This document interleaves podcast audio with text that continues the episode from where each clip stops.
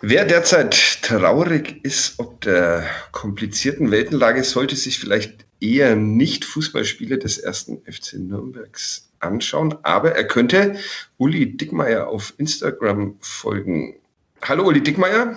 Servus. Du machst seit äh, 22. März kämpfst du an gegen die Corona-Depression auf Instagram und veröffentlichst beinahe jeden Tag ähm, dein Album des Tages. So ist es. Wie lange dürft, lang dürfte denn diese Pandemie noch gehen, bis du die Einlaufmusik des ersten FC Nürnbergs auflegen müsstest, vorstellen müsstest? Es kann noch ein bisschen weitergehen. Ich bin gut ausgestattet in die, in die Richtung. Also ich will es mal überschlagen, aber ich glaube so Oh, drei Jahre, glaube ich, kriegen wir noch hin. das, wollen wir, das wollen wir dann vielleicht äh, doch nicht bei aller Liebe. Was ist, die, was ist das äh, aktuelle Album des Tages? Ist es heute schon veröffentlicht? Nee, ich oder? das eigentlich immer abends und gestern war ich wirklich, glaube ich, das erste Mal so richtig, wo ich es nicht geschafft habe, weil ich, wir einen Hundewelpen haben seit kurzem und ich mich um den Hund kümmern musste und der dann irgendwann geschlafen hat und ich mich nicht mehr getraut habe, Licht zu machen. und äh, nachdem der Hund dann um drei Uhr nachts mich aufgeweckt hat, war ich dann auch nicht mehr fähig, noch eine Platte aufzulegen. Also insofern habe ich gestern bisschen geschlammt, heute wird nachgeholt. Ähm, willst du es unseren, unseren Hörern exklusiv verraten, was heute was Abend heute dann kommt? Ja. Ich glaube, heute ist mir, die, ist mir der Sinn nach Messi da. Okay, das ähm, soll, dann so, soll dann so sein. wir, wir, wir, ist ja auch der Sinn äh, nach Fußball? Immer. Immer. Okay, das, das ist sehr gut. Das Problem ist ja, ich wurde ja meiner, neben der Familie natürlich meiner beiden Lebensinhalte beraubt die letzten Wochen. Das eine ist auf Konzerte gehen und Fußballspiele anschauen. Und das ging ja gerade beides nicht mehr. Die Konzertsehnsucht bekämpfe ich mit meinen Schallplatten jeden Tag. Das war ja der Sinn hinter dieser Aktion. Und Fußball darf ich ja wieder seit vergangenem Wochenende, Gott sei Dank oder auch nicht Gott sei Dank, wieder schauen. Und die, die Familie hat es ja sehr gut ausgeglichen, ne? das muss man dazu sagen, Uli. Natürlich. Ja, Okay. Ihr hört äh, Kadepp, den, den Therapie-Podcast von, von nordbayern.de. Der hat wie immer einen Sponsoren und zwar wird er präsentiert von Tushu, der Website-Lösung für kleine und mittelständische Unternehmen. Mit Tushu könnt ihr euch auf die schnelle und professionelle Umsetzung eures Online-Auftritts verlassen. Preiswert aus der Region für die Region. Mehr dazu auf tushu.de. Den Link gibt's auf der Kadepp-Seite von Nordbayern. Jetzt hören wir ein bisschen Musik, die es wahrscheinlich äh, nicht unbedingt und zwingend auf die ähm, Playlist von Uli Dickmeyer schaffen würde. Und äh, dann geht's weiter. Mein Name ist Fadi Kiblavi und wir haben noch einen dritten Gast, den wir schon haben äh, kichern hören im Hintergrund und vorstellen werden wir ihn nach dem kleinen Jingle. Bis gleich. Kadepp der Club-Podcast von nordbayern.de. Florian Zenger ist uns mal wieder zugeschaltet. Hallo Florian. Servus. Normalerweise ähm, haben wir diese kleine Rubrik in diesem äh, Podcast, klein aber fein, dass du äh, die Spieler des ersten FC Nürnbergs mit einem Fremdwort ähm, beschreibst. Würde dir, würde dir die passende Musik zum derzeitigen Clubauftritt einfallen oder sollten wir sowas dann doch lieber dem Uli überlassen und wir reden über Taktiken? Äh, es, es gibt, das ganz, ganz obskur, es gibt einen Einstieg äh, von Connor Oberst für in, in, in seiner Band Bright Eyes, der steigt in das Lied At the Bottom of Everything, steigt er mit 40 Minuten, äh, 40 Sekunden Monolog ein, wo er erzählt, man säße in einem Flugzeug und das würde sich jetzt so langsam nach unten begeben und auf den Meeresboden abstürzen. Okay, es wird, es wird dramatisch. Uli, hast du, die, hast, hast du die Platte in deiner Sammlung? Natürlich, Bright Eyes, sehr gut. Hätte ich okay. Flug gar nicht zugetraut, bin, bin begeistert. Ich bin auch, ich bin vollkommen überfordert, aber gut, das ist äh, Popkultur und Fußball, das sind Dinge, die mich, die mich, die mich überfordern. Es geht also, es geht den, dem Abgrund entgegen, ein, ein Eindruck, der sich bei euch verstärkt hat nach den ersten beiden Spielen nach der, nach der Corona-Pause. Ja, also bei mir schon. Wir waren ja, hatten ja die Ehre, beide gemeinsam diesem äh, Geisterspiel, dieser Geisterspielpremiere im Max-Morlock-Stadion beiwohnen zu dürfen. Und ich hatte dann, wir haben uns noch unsere Witze drüber gemacht, phasenweise schon irgendwie den Impuls, mir die äh, Mund, wie heißt Nasen, Nasen-Mundschutzmaske ein bisschen höher zu ziehen über die Augen, dass man das Elend nicht mehr anschauen muss. ist jetzt ein bisschen überspitzt formuliert vielleicht, aber es war schon, äh, fand ich trotzdem wieder sehr ernüchternd. Auch wenn man sich danach versucht hat, ein bisschen schön zu reden, aber ähm, ich habe ganz, ganz große Zweigen. Hatte ich schon nach dem Hamburg-Spiel, also St. Pauli-Spiel, und die sind nicht weniger geworden am vergangenen Wochenende. Jetzt hat man noch Glück gehabt, dass die Konkurrenz auch nicht so richtig äh, aus den Stadtlöchern gekommen ist. Karlsruhe, Wien auch nur unentschieden gespielt hat, sonst wären wir ja schon richtig unten drin. Und ich glaube, spätestens wenn das der Fall ist, dann äh, kommen da gewisse psychische Elemente noch mit zum Tragen und dann wird es ganz blöd. Schenk uns ein bisschen Optimismus, Flo. Ja, was heißt, kann, ein bisschen Optimismus kann man schon, wenn, wenn, man sich die, man müsste sich halt gewisse Phasen rausgreifen, in denen es ganz gut läuft oder äh, wo man sagt, ja, wenn halt die Chancenverwertung, aber ich weiß nicht, ob das wirklich für Optimismus taugt, weil das ist ja jetzt doch was, was sich äh, massiv durchgezogen hat bisher, dass halt die guten und sehr guten Chancen nicht genutzt worden sind, weil mein, sie wären ja da gewesen, aber sie sind halt dann einfach nicht genutzt worden. Und dass es dann eines Eigentors bedarf, ist halt dann doch irgendwie auch bezeichnend, weil das letzte, ich habe es letzte, ich habe mal nachgeguckt, das letzte Tor aus dem Spiel raus vom Club, das war das im Heimspiel gegen Darmstadt, das war Dovedan und seitdem gab es eins nach der Ecke und dann drei Spiele ohne eigenes Tor. Patrick Aras war das, ne, gegen Karlsruhe. Genau. genau.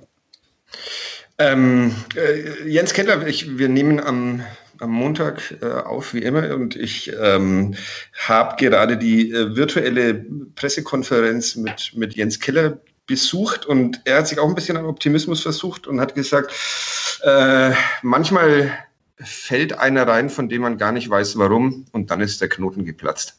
Ist das, ist es, ist das, äh, ist das ein Zeichen dafür, dass dass die Aufgabe nahe ist beim Club, wenn, wenn der Trainer schon sowas beschwören muss.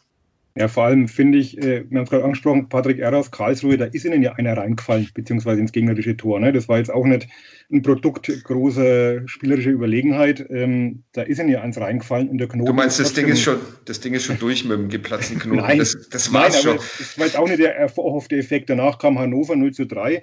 Da hat man ein bisschen Glück in Anführungszeichen gehabt, dass, dass diese Spieler ein bisschen dann äh, in den Hintergrund getreten ist aufgrund bekannter Vorfälle und dann natürlich Corona. Da hat man eigentlich nicht mehr so wirklich viel drüber geredet. Jetzt St. Pauli, Aue, also der Knoten ist noch nicht geplatzt. Und ich glaube, man ist jetzt in einer Phase der Saison, wo man, wo es jetzt einfach nicht mehr darum geht, ob man jetzt phasenweise gut spielt und sich Chancen rausspielt und die halt nicht nützt. Das kann man so nach sieben, acht Spieltagen sagen, wo man sagt, das wird sich noch irgendwie alles finden und einspielen.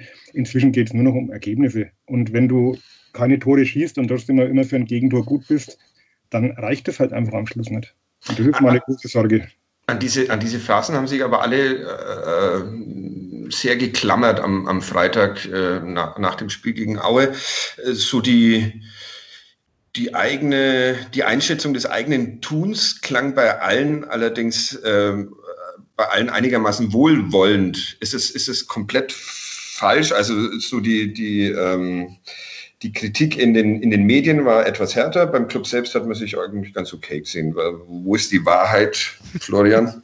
die, die Wahrheit, ich, ich glaube, das liegt so ein, so ein bisschen dran, dass, wenn man sich so anguckt, was, was sich ja verändert hat jetzt ist seit der Pause, also es sind ja so ein paar, paar äh, Metriken, wo man sieht, da ist ein Unterschied. Also der Club, die Formationslinie, also die erste Angriffslinie ist wesentlich weiter vorne.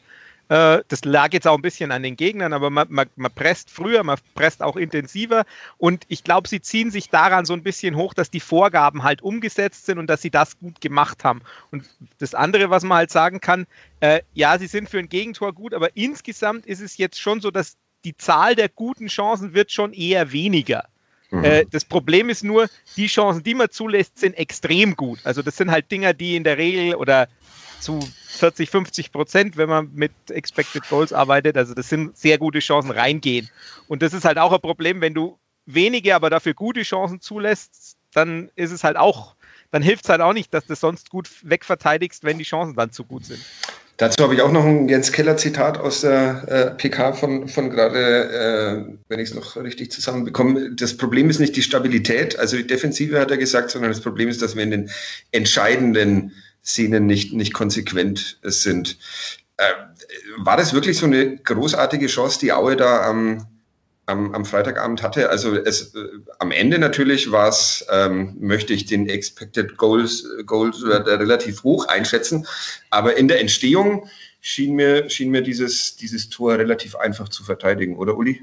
Das hat ja Jens Keller auch äh, mehrmals dann nochmal betont, dass es wirklich einfach zu verteidigen war. Es war so eine Fehlerkette. Und es war schon auch erschreckend, wie, wie einfach man gegen den Club ein Tor erzielen kann. Das war jetzt nicht irgendwie die hohe Fußballkunst, das war ganz pragmatisch. Äh, über links durchgespielt, Fehlpass abgefangen, äh, Flanke und in der Mitte steht äh, Nazarov vollkommen frei. Das war jetzt irgendwie schon sehr, sehr ernüchternd, wie einfach man den Club dann in so einer Situation ausspielen kann.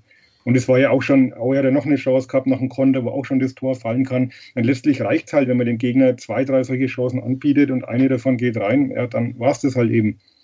Und wenn man selber seine Chancen nicht nutzt, ähm, ich, ich habe auch ein bisschen Probleme mit diesen guten Phasen, weil es ist ja nicht so, dass der Club ähm, Woche für Woche eigentlich super spielt und halt immer irgendwie nur ein bisschen Pech hat. Wir haben, wie gesagt, das Hannover-Spiel vorher gehabt, das überhaupt nicht gut war. Ne? Also der Club ist auch so eine Wundertüte. Es ist ja nicht so, dass man sagen kann, naja, die spielen jetzt wirklich konstant und haben das im Griff und man kann jetzt davon ausgehen, dass das nächste Spiel auch wieder gut wird und dann geht auch mal der Ball rein. Man muss ja mit allem rechnen. Also das ist ja zwischen ganz ordentlich und desolat ist ja alles drin beim Club. Man muss, mit, man muss mit allem rechnen. Das ist eine sehr schöne Zusammenfassung des ersten FC Nürnberg. Das, das könnte sich die Marketingabteilung mal überlegen, ja, wenn es eine, eine gibt, dann, äh, dass sie das übernehmen. Genau. Also, ja, ist jetzt, ist jetzt unter, machen wir, mal, machen wir es mal ganz grundsätzlich, der Abstiegskampf ist ist äh, sehr bedrohlich. Ist, was ist denn unter Jens Keller besser geworden beim ersten FC Nürnberg, Flo? Im Vergleich zu, zu Damir Kanadi und dessen unglücklichen Wirken. Ja, das ist, du hast jetzt genau das Adjektiv verwendet, das bei Kanadi eigentlich äh, sehr treffend ist. Da war halt auch viel Unglückliches dabei und mhm. äh, also es ist, man kann sicherlich so gewisse Punkte kann man schon rausgreifen. Also man kann sagen, es wird ein bisschen anders gespielt, es wird ein bisschen, bisschen aggressiver gepresst, es wird ein bisschen, es wird auch, ja, so die Passgenauigkeit in die Tiefe ist schon auch ein bisschen höher. Es ist nicht mehr nur blindes nach vorne geschlagen. Es kommt jetzt gerade in den letzten Wochen schon auch ab und zu mal wieder was an. Das ist immer noch, das ist alles noch nicht wie auch, beim Club nicht hohe Fußballkunst, aber das ist schon so ein bisschen besser. Ähm, an sich muss ich sagen, naja, man sieht es ja auch an den Ergebnissen und an der Tabelle, so viel anders ist es eigentlich auch gar nicht. Ich meine, und äh, die Spieler sind halt auch die gleichen. Also das ist ja jetzt nicht so, dass da viel geändert worden ist, jenseits von Mavropanos, der mir durchaus ein Upgrade ist. Sind es dann die falschen Spieler, Uli? Ja, ich finde das Erschreckende, um nochmal einzuhaken, dass ich bei vielen Spielern das Gefühl habe, die werden immer schlechter. Also ist jetzt ein bisschen plakativ formuliert, aber ähm, Johannes Geis war zum Beispiel zu Beginn der Saison ja durchaus ein Leistungsträger, hat wichtige Tore erzielt, wo man jeder gesagt, ja, guter Transfer. Ähm, jetzt am, am, am, Wochenende, das, das war Altherrenfußball. Also das ist alles so behäbig, so träge, keine Distanz, ähm, äh, keine, keine Präzision bei den Distanzschüssen. Also ich finde, und das ist auch ein Robin Hack, Selber und du kennst dich, das muss man, noch, muss man noch kurz einbinden, mit ja. Altherrenfußball kennst du dich sehr gut aus. Ich kenne also, mich sehr gut aus. Du erkennst, sagen, du erkennst ihn, wenn er dir unterkommt. Ja, okay. Ich darf das sagen. Nein, auch, auch ein Robin Hack, der sicherlich nachvollziehbar in dem Alter, dass man Leistungsschwankungen drin hat, dass man nicht jetzt eine ganze Saison diese, diese Form konservieren kann, aber auch da ist er eindeutig zu erkennen. Ich glaube, seit sechs, sechs Spielen, sieben Spielen, acht Spielen kein Tor mehr. Also die Spieler, die am Anfang der Saison noch ein bisschen das Schiff äh, am, am, am über Wasser gehalten haben. Der, da geht es ja auch gerade überall dahin. Außer, außer Mafropanos, wie du angesprochen hast, der mit Sicherheit eine Verstärkung da hinten drin ist, aber ich sehe jetzt bei keinem Spieler, dass sich da irgendwie die Leistungskurve nach oben entwickelt. Und das Außer, macht eigentlich auch Sorgen. Ich wollte gerade sagen, Flo, kannst, du, kannst du dem widersprechen? Fabian Nürnberger noch mit dazu, ähm, die das sehr ordentlich machen, aber ähm, mit ihrem Alter natürlich jetzt auch noch, ähm, Fabian Nürnberger auch noch überfordert ist, jetzt irgendwie dem Spiel Struktur zu geben. Also das ist noch kein Timmy Simmons reizvoll von Genau, also die, die, oh, jetzt, jetzt wird es hässlich. nee, aber genau, Handwerker und, und, und Nürnberger hätte ich jetzt da auch rausgenommen, also die jenseits von Mavropanos, wo ich auch gesagt hätte, die, das sieht man, das ist, das ist relativ konstant und ich meine, die sind ja auch noch relativ jung, also von daher, das ist da aber eben genau bei den, bei den Führungsspielern oder bei den Spielern, wo du dir auch gedacht hast, also man kann ja auch anfangen, wenn man, wenn man mal Nikola Dovedan anschaut, der ja in Heidenheim wirklich, wirklich Bombenfußballer war und davon erkennt man halt jetzt zum Beispiel eigentlich mehr oder weniger gar nichts. Der fällt dann eigentlich nur durch Dribblings äh, vorm eigenen Strafraum auf. Ähm, er verliert. Die er verliert. ja, also und von daher, das, das, ist, das ist schon, schon richtig. Also das gerade so, und da bezeichnen das gerade dann die zwei doch sehr jungen mit, mit Nürnberger und Handwerker diejenigen sind, die es noch am ersten äh, äh, als Konstanz äh, aufbieten können. Von denen kannst du aber nicht erwarten, dass sie die Mannschaft führen. Also die nee. machen ihren Job ordentlich, äh, aber, aber halt auch nicht mehr, was man nicht erwarten kann von ihnen. Aber wie du sagst, die, die Führungsspieler, die jetzt gefordert werden, jetzt fällt ein Markreiter, fällt wieder aus. Ähm, das sind ja auch so, so Puzzleteile, wo man einfach merkt, dass das ganze Konstrukt wackelt einfach gerade. Also an allen Ecken und Enden. Vorne, ob du jetzt Srelak spielen lässt, ob du frei spielen lässt oder vielleicht Ishak, äh, es ist alles eine Soße. Also da kommt nicht viel rüber momentan. Woran liegt das? Ist das dann dieses, äh, dieses psychische Ding, was immer sehr eine sehr schwammige Erklärung ist? Ich, ich gebe es zu, aber dass eben alle merken, wir sind hier eigentlich äh, in die Saison gestartet, wollten aufsteigen, auch wenn das keiner so gesagt hat, aber natürlich wollten sie, wollten sie aufsteigen. Und dann merkst du, ein Widerstand, ein Widerstand, das funktioniert nicht, das funktioniert nicht. Und dann denken alle nach und landen, in, landen in der Niedergeschlagenheit und finden da nicht mehr raus. Oder ist das eine zu, zu hobbypsychologische Erklärung? Also ich glaube schon, dass es keine Mannschaft ist, die für einen Abstiegskampf gemacht ist. Da sind Spieler gekommen, die auf jeden Fall andere Ambitionen hatten. Wenn wir Dovedan zum Beispiel genannt haben, der hat ja, als er gekommen ist im Sommer, klar gesagt, bin ich jetzt von Heidenheim nach Nürnberg gekommen, um hier um Platz 8 zu spielen. Momentan wären wir froh, wenn man um Platz 8 spielen würde. Also das, das sind ganz andere Ambitionen gewesen. Ich glaube, dass da natürlich auch die Enttäuschung dann auch groß ist. Er ist mit sich selber sicher auch unzufrieden. Und ich sage auch nicht, dass irgendein Spieler dabei ist, der jetzt äh, sich hängen lässt und nicht alles gibt. Aber ich glaube, so die paar Prozent äh, fehlen halt beim einen oder anderen vielleicht doch. Und Robin Hack, der auch wahrscheinlich jetzt an seine Zukunft denkt, äh, vielleicht nach Hoffenheim zurückgeht, vielleicht auch mehr mit sich selbst beschäftigt ist, also mit der gesamten Situation.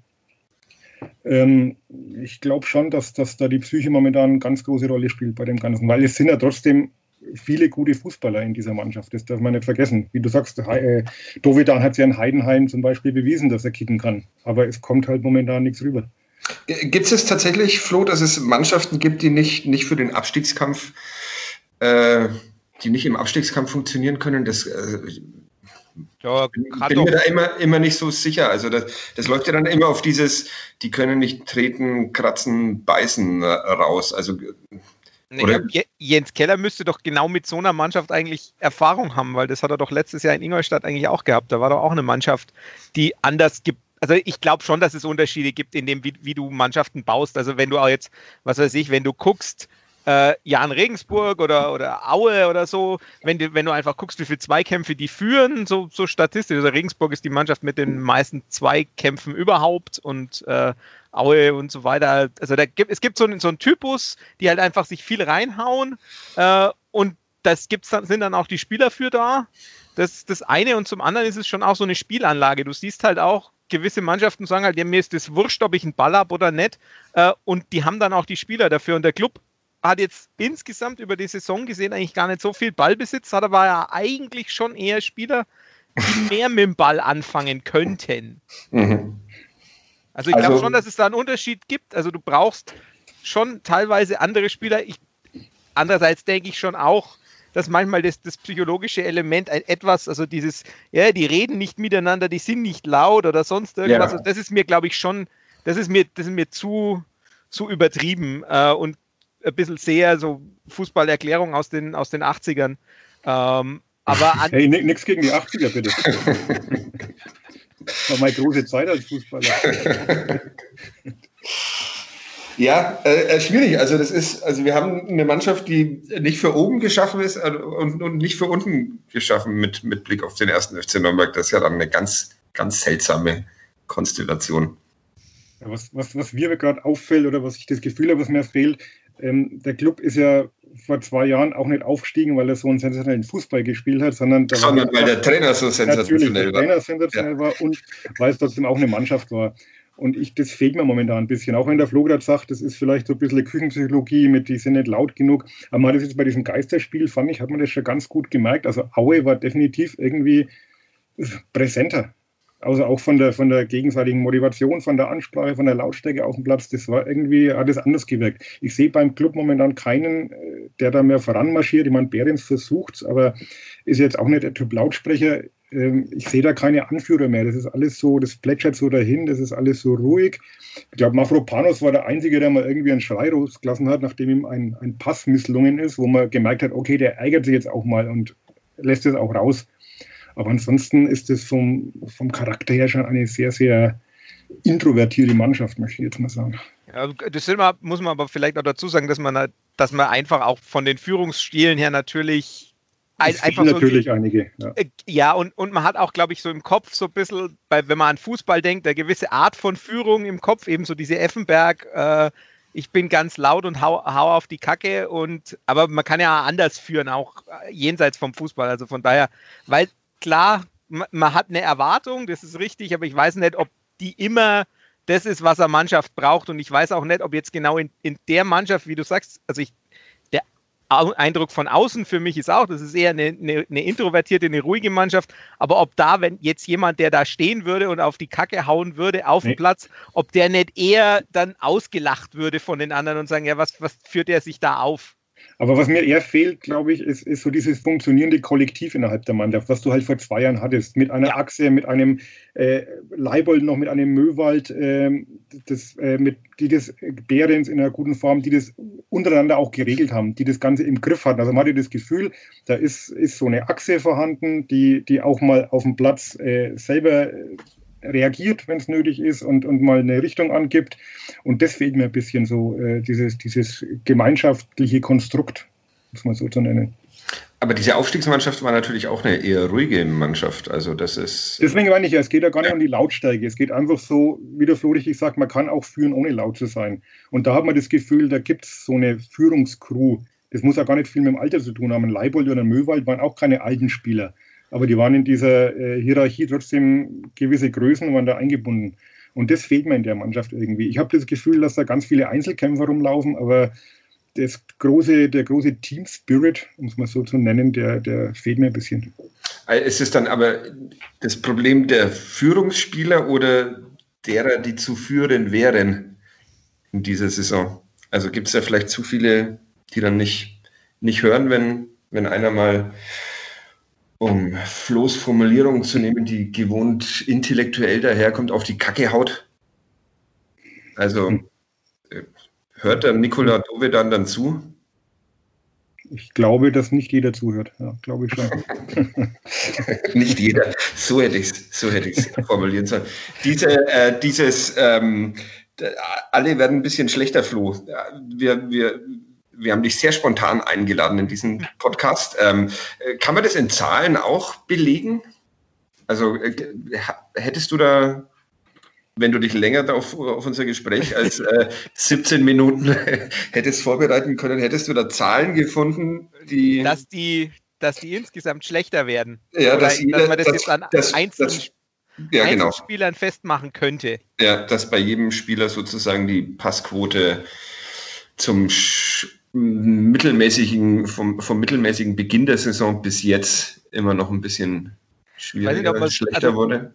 Oder, wurde, weiß ich nicht, ob man ja, das war jetzt, ein, war jetzt mein, mein Laienbeispiel halt wieder. Ja. Du, hast, du hast da abgefahrenere äh, ich hab, Formulierungen. Ich habe abgefahrenere Formulierungen, ja. Ähm, also man kann natürlich auf so, so es gibt ja nicht nur Expected Goals, es gibt ja auch Expected Assists und so Zeug. Also da kann man bei, bei Geis schon sehen, zum Beispiel, dass der am Anfang der Saison ist. Das habe ich jetzt schnell aufgemacht. Der hat am Anfang der Saison einfach eigentlich schon, Profi. schon Werte, die, die ordentlich sind. Also die, da, da gibt es einen ganzen Schwung von Spielen in Folge, wo er bei den Expected Assists so, das, also da alles so um 0,3 oder so ist da schon guter Wert. Da mhm. hat er eine ganze Reihe von Spielen, wo er in die Nähe dieses Wertes oder drüber hinauskommt und jetzt hinten raus äh, ja, da ist, ist es dann deutlich weniger geworden. Also seit der Winterpause hat er noch zwei Spiele, wo er, wo er irgendwie ein bisschen was hat. Das war das Spiel gegen Hannover und das, das in Karlsruhe und das war es dann auch. Und die letzten zwei Spiele hat er einen Expected Assists Wert von null zum Beispiel. Also,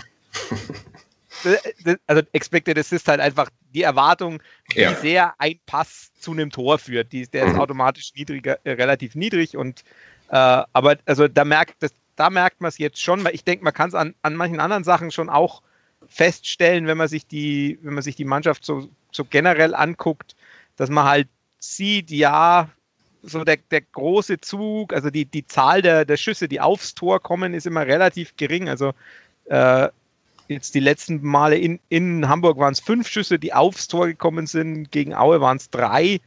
Äh, gegen Hannover waren es auch drei, gegen den KSC vier, gegen Darmstadt zwei.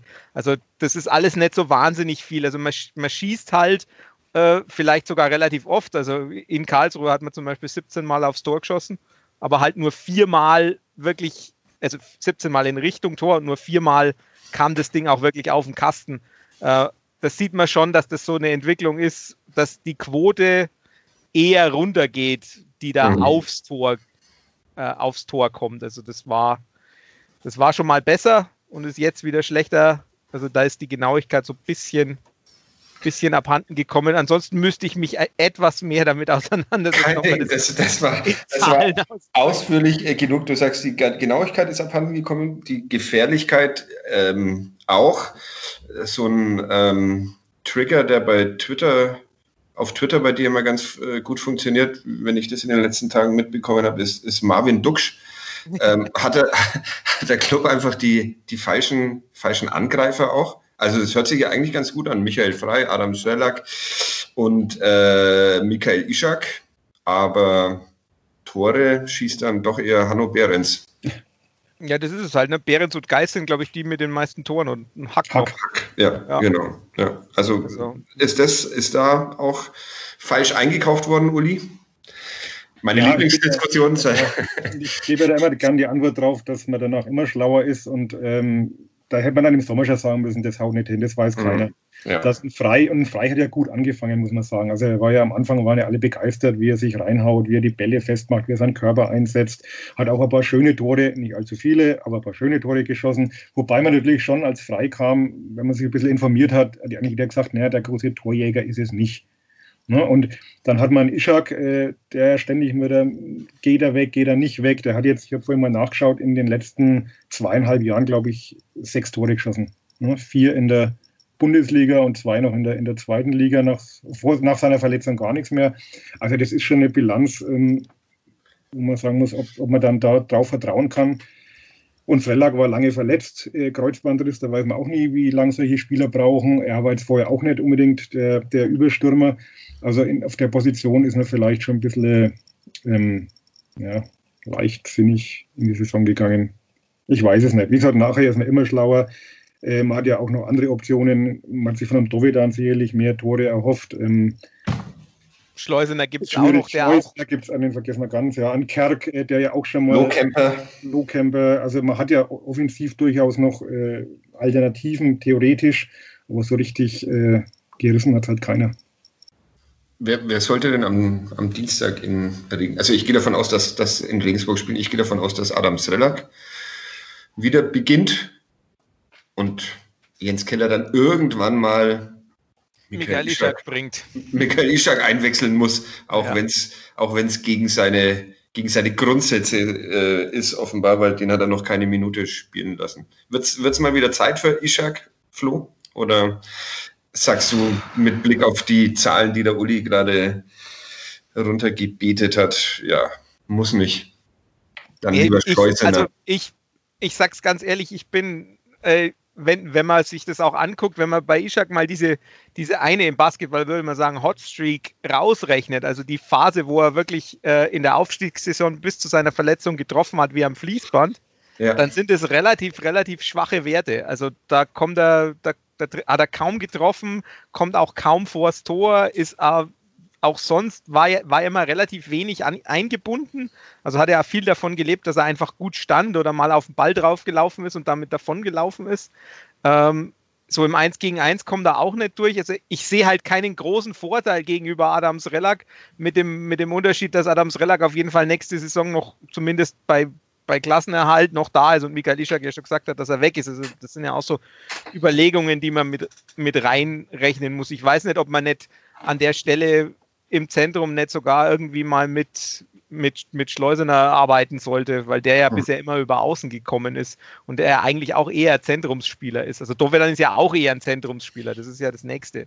Also es sind ja viele Leute, die auf Außen spielen, die eigentlich so in ihrer bisherigen Karriere eher zentral gespielt haben.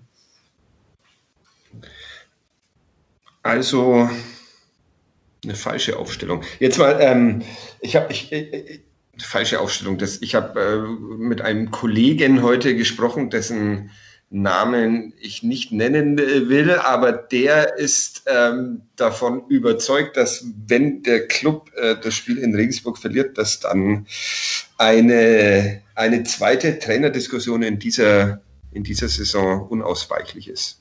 Schließt ihr euch dem an? Puh. Wer soll denn das bezahlen? Ja, ich, ich, ich kann es mir, mir tatsächlich äh, nicht vorstellen, weil äh, das dann, glaube ich, äh, der Schritt würde dann die, den, den Sportvorstand zu sehr beschädigen. Also das ist der, der Grund, warum ich es mir nicht. Also ich, ich, ich habe A, nicht den Eindruck, dass, dass Jens Keller viel falsch macht. Ähm, mit meiner, in meiner laienhaften Sicht und B kann ich mir einfach nicht vorstellen, dass sich Robert Palikutscher traut, ein zweites Mal in der Saison den Trainer zu wechseln. Ich kann es mir auch schwer vorstellen. Also ich bin auch der Meinung, man kann jetzt Jens Keller gar nicht so viel vorwerfen. Er hat das Personal, das er hat. Ähm, er ist als Trainer ein Typ, das wusste man auch. Er ist jetzt nicht der große ähm, Motivator nach außen oder, oder wirkt auch immer ein bisschen so, als wenn man ihn mal in den Arm nehmen müsste und ein bisschen trösten was verständlich ist. Äh, mach, doch, mach doch mal. Wenn du den Eindruck hast, dann. Nee, dafür sind wir zu muskulös. Das okay. Abstand halten. Eben, Außerdem, mit den Zeit geht's gar nicht. Ja. ist das schwierig. Nein, aber ich meine, man, man, Virtual Hacks. man, man, wusste mit Jens Keller, was für eine Art Trainer man kriegt. Äh, wenn man sich ein bisschen umgehört hat, so in der Szene, als er verpflichtet wurde, haben auch ganz viele, die ihn kennen, die mit ihm zusammengespielt haben oder ihn als Trainer schaden gesagt, genau der richtige, guter Mann. Also ich glaube, dass es sicherlich kein schlechter Trainer ist. Ähm, ob man in der jetzigen Situation vielleicht einen bräuchte, der nochmal ein bisschen Feuer macht oder, oder da ein bisschen Freude vermittelt auch, weiß ich nicht. Da sind wir dann auch wieder in der Küchenpsychologie.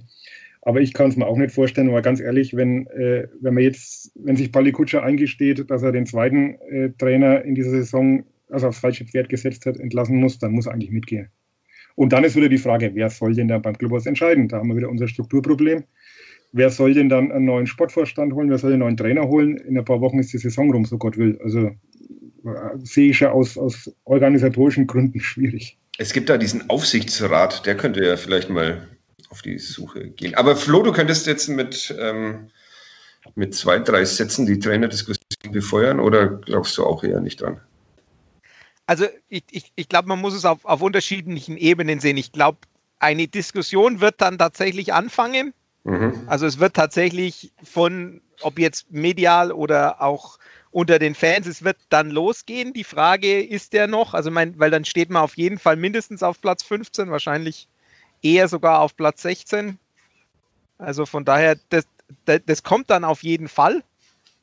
Ähm, und ob es dann intern auch die Prozesse losgehen, da bin ich dann eher bei euch, weil ich auch sage, weil in dem Moment, wo du wo du das anfängst als, als Sportvorstand, kannst du eigentlich gleich selber dich entlassen.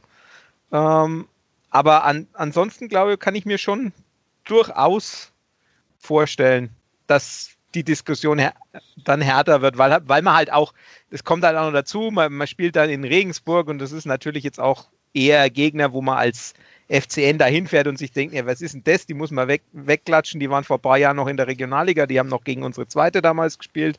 Was soll denn das? Mhm. Die, mir fehlt auch ein bisschen, ehrlich gesagt, die Fantasie, ähm, welcher Trainer dann der richtige wäre in der jetzigen Situation. Also ist auch klar, dass man dann nicht mehr wieder. Der Neuroder natürlich. Was, ja. Wie wenig Fantasie kann man haben? Sind wir wieder in den 80er Jahren, oder? ja. ja. es ist auch klar, dass man jetzt hier wieder Marek Mintal hinstellen braucht oder, oder so eine interne Lösung oder irgendein Experiment. Das ist dann mit Sicherheit das Falsche. Ich weiß aber auch nicht, welcher Trainer sich das dann antun würde, von dem er sich dann auch einen gewissen Impuls erhoffen kann. Also, puh, wäre echt, möchte ich dann auch nicht entscheiden müssen. Also weiter so. Augen, Masken auf und durch. Also, und hoffen, dass es irgendwie gut geht. Meine, meine Hoffnung ist ja tatsächlich, dass es ähm, unter anderem deshalb gut geht, weil kein, kein Publikum in den Stadien ist. Das äh, habe ich heute auch in der Pressekonferenz gefragt. Das ähm, sieht Jens Keller nicht so wie ich. Aber kann es nicht auch eine Rolle spielen, dass wenn du zum Beispiel äh, gegen Aue 0-1 hinten liegst und ähm, dann dieses laute Schweigen der Fans oder die Beschimpfungen nicht hörst, dass, dass das eher förderlich ist, wenn du da im leeren Stadion spielst und den Abstiegskampf angehst, gerade aus Sicht des ersten FC Nürnberg, der ja äh, gar nicht in diese, in diese Situation geraten wollte und wo dann natürlich die Unzufriedenheit über den Abstiegskampf größer ist als zum Beispiel in Wiesbaden, wo es aber, glaube ich, eh kein, kein Publikum gibt. aber so, also äh, ihr versteht, was ich meine. Ja. Ist, ist es Quatsch? Kannst du, kannst du nicht auch in die, keine Antwort. Kannst du auch in die andere Richtung drehen. Ne? Also beide äh, schweigen. Das Publikum einfach auch dazu gebracht, dass du, dass du gegen Aue in Führung gehst. Das ja, da habe ich. Also, ja. Hm, hm, hm. Kannst du ja immer so und so interpretieren. Das ist Kristallkugel. Also, hm. also ich glaube, dass für den ersten FC Nürnberg es eher ein Nachteil ist. Wie du sagst, Wien, Wiesbaden, ob da jetzt jemand da ist oder nicht, ähm, ich sagen, macht keinen Unterschied, das wäre zu wenig respektlos. Aber äh, so sind wir hier. Der Kloster beschimpft immer Aue Sandhausen, jetzt haben wir Wiesbaden noch mit. Heißt die noch Rita, Rita Arena? Heißt die noch so? Du hast doch da mal ein sehr schönes Essay, ich mich erinnern, in deinem ja, warte, ah, Mensch, schau, jetzt, ist, jetzt ist das Band zu Ende, jetzt müssen wir da Legendär. 40 Zahlen über Wasserfilter. Es waren deine besten 40 Zeilen. Das war großartig. Kann man googeln, glaube ich. Brita, Wasserfilter und äh, Fahrrad. Danach, danach kam nicht mehr viel. Müsste auf der Wasserfilter-Homepage. War das das, war das, das Angelos Caristeas-Spiel? Ja, genau. Dieses 2 zu 2 in der 90. oder sowas, glaube ich, war das dann. Ja, aber lasst uns nicht darüber reden. Also, es ist, also ihr seht da keinen Vorteil für den also ersten FC Nürnberg. Ich bin da tatsächlich also ich bin ein bisschen skeptischer. Also ich bin, bin tatsächlich auch eher so, der, der hing eigentlich immer der Theorie an, dass es ein bisschen hemmt. Mhm. Ähm, habe auch nach, habe aber dann ja schon nach 35 Minuten auch getwittert, also dass man die Theorie ad acta legen kann, dass das Publikum hemmt, weil die ersten 35 Minuten ja äh, alles andere als gut waren am, ja. am Freitag. Sieht Jens Keller übrigens anders. Also sieht, er sagt, sieht er anders. Ja. Äh, Finde ich, find ich sehr interessant, weil also gerade so die erste Viertelstunde eigentlich überhaupt nichts von dem war, was er normalerweise haben will. Also das äh, weder, weder hartes Pressing noch hohes Stehen, das war eigentlich und noch viele Angriffe gefahren. Also gerade die erste Viertelstunde war wirklich, also auch, auch jetzt rein faktenbasiert, relativ wenig. Andererseits muss man sagen, der Club hat äh, erst, hat am Freitag erst zum dritten Mal überhaupt einen Punkt nach Rückstand geholt. Eben, ja, das ist ja ein Fortschritt. Ja. Also. Das lässt, lässt hoffen, ja. vielleicht, ich, ich weiß es nicht, keine Ahnung. Also ich glaube, am, am, am Dienstag ist es tatsächlich eher, eher ein Vorteil, wenn, wenn eben kein, weil für, für den Jan ist es, glaube ich, schon eher ein Derby als für, für einen Club. Also, dass da dann keine Zuschauer da sind, ist Andererseits wären es vielleicht wahrscheinlich zur Hälfte Nürnberger, das wäre die andere Sache. ähm, ist ist ähm, Regensburg jetzt einer der undankbareren Gegner, die man in dieser Situation haben kann, mit Blick darauf, dass, dass wir gerade gesagt haben, das ist ähm, eine Mannschaft, die sich schwer wehren kann und dann kommt da so eine, so eine Zweikampfmaschine auf einen zu? Also wenn man sich die Tabelle anschaut, gibt es dort wenig Mannschaften für einen Club, die dankbarer Gegner sind. Also theoretisch sind fast alles Favoriten gegen den Club, weil sie einfach vor ihm stehen. Der Optimismus-Podcast. Äh, furchtbar, ne? Ja. Nein, ich glaube, Regensburg, äh, ich habe mich am, am Samstag Wann war wir im Stadion? Sonntag war es, ne? Nee, Freitag war es, Freitag. Diese, diese Corona-Zeiten bringen einen total durcheinander. Also du kannst dich an deinen, an deinen, Schallplatten orientieren. ja, das ist vielleicht... mal schauen, welche Schallplatte da an dem Tag dran war, dann komme ich ja. wieder drauf. Äh, mit einem Kollegen unterhalten, äh, der auch meinte, er glaubt, Regensburg kriegt noch Probleme. Also sie sind ja auch noch nicht safe und jetzt auch nicht so richtig gut unterwegs in den letzten Wochen. Also es ist eigentlich schon ein Spiel, wo du was holen musst, egal wie die, wie die zur Sache gehen. Aber es ist sicherlich auch eine unangenehme Mannschaft. Aber wie gesagt, mir fällt momentan keine Mannschaft ein, wo ich sagen würde, wow, die liegen dem Club, aber die spielen wir jetzt richtig her. Also, also ich habe äh, am Wochenende ja in Vorbereitung für meine Kolumnen Fußball schauen dürfen. Gerne nochmal. Ja, also sag, sag nochmal, welche Spiele du sehen durftest? Ich durfte sehen äh, Sandhausen gegen Regensburg und Karlsruhe gegen Bochum. Ich habe grandiose kriegst null du, Tore gesehen. Dafür? Kriegst du Geld dafür eigentlich? Krieg, ey, für die Kolumne kriege ich tatsächlich reichlich, Geld. reichlich.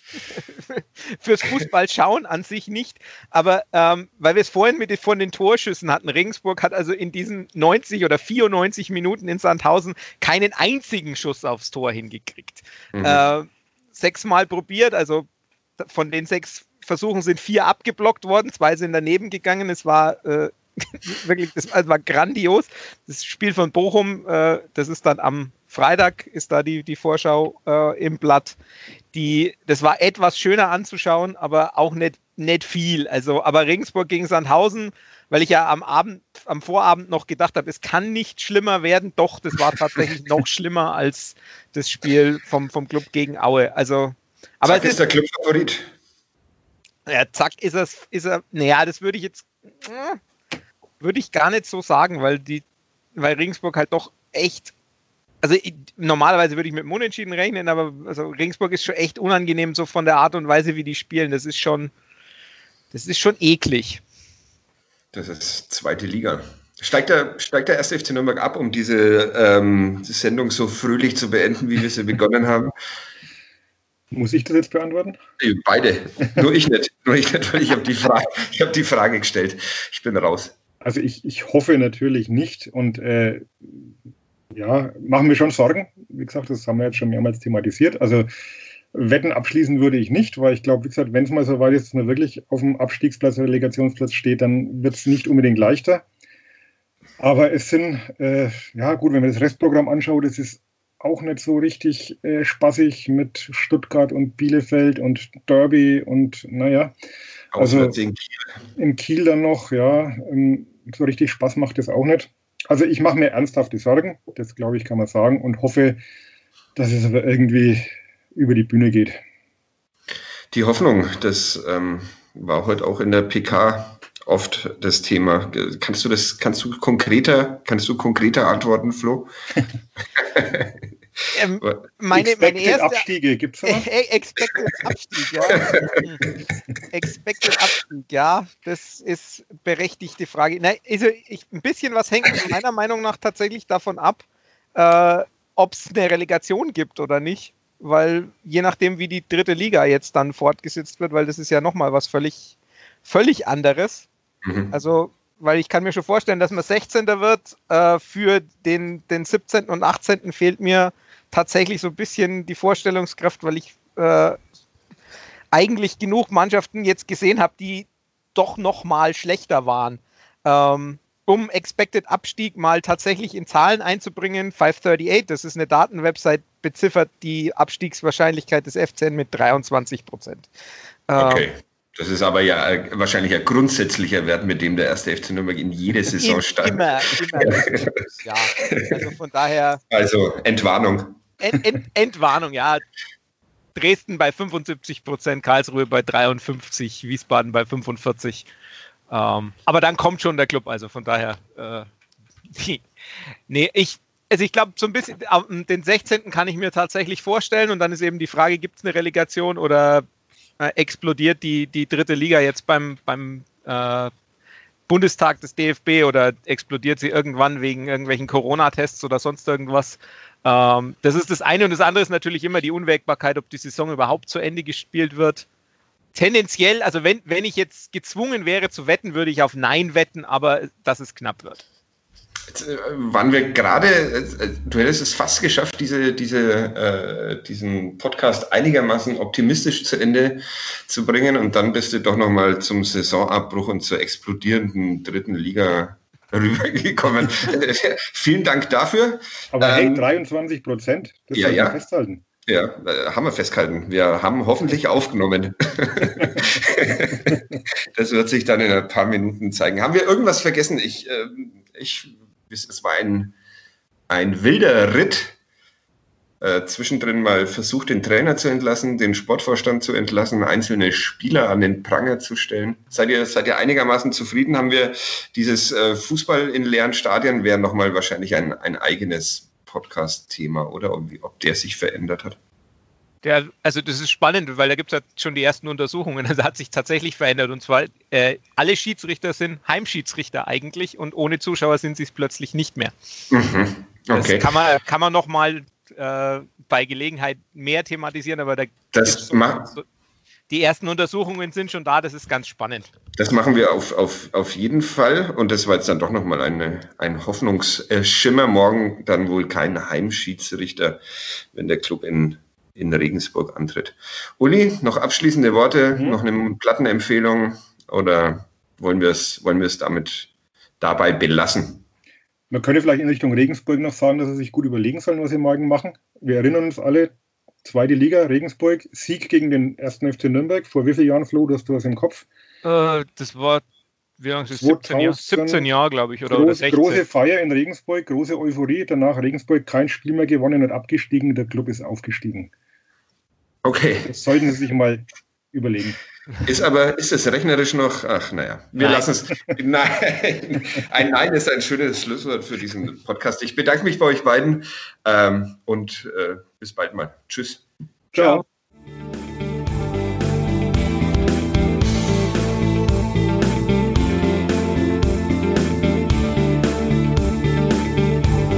Mehr bei uns im Netz auf nordbayern.de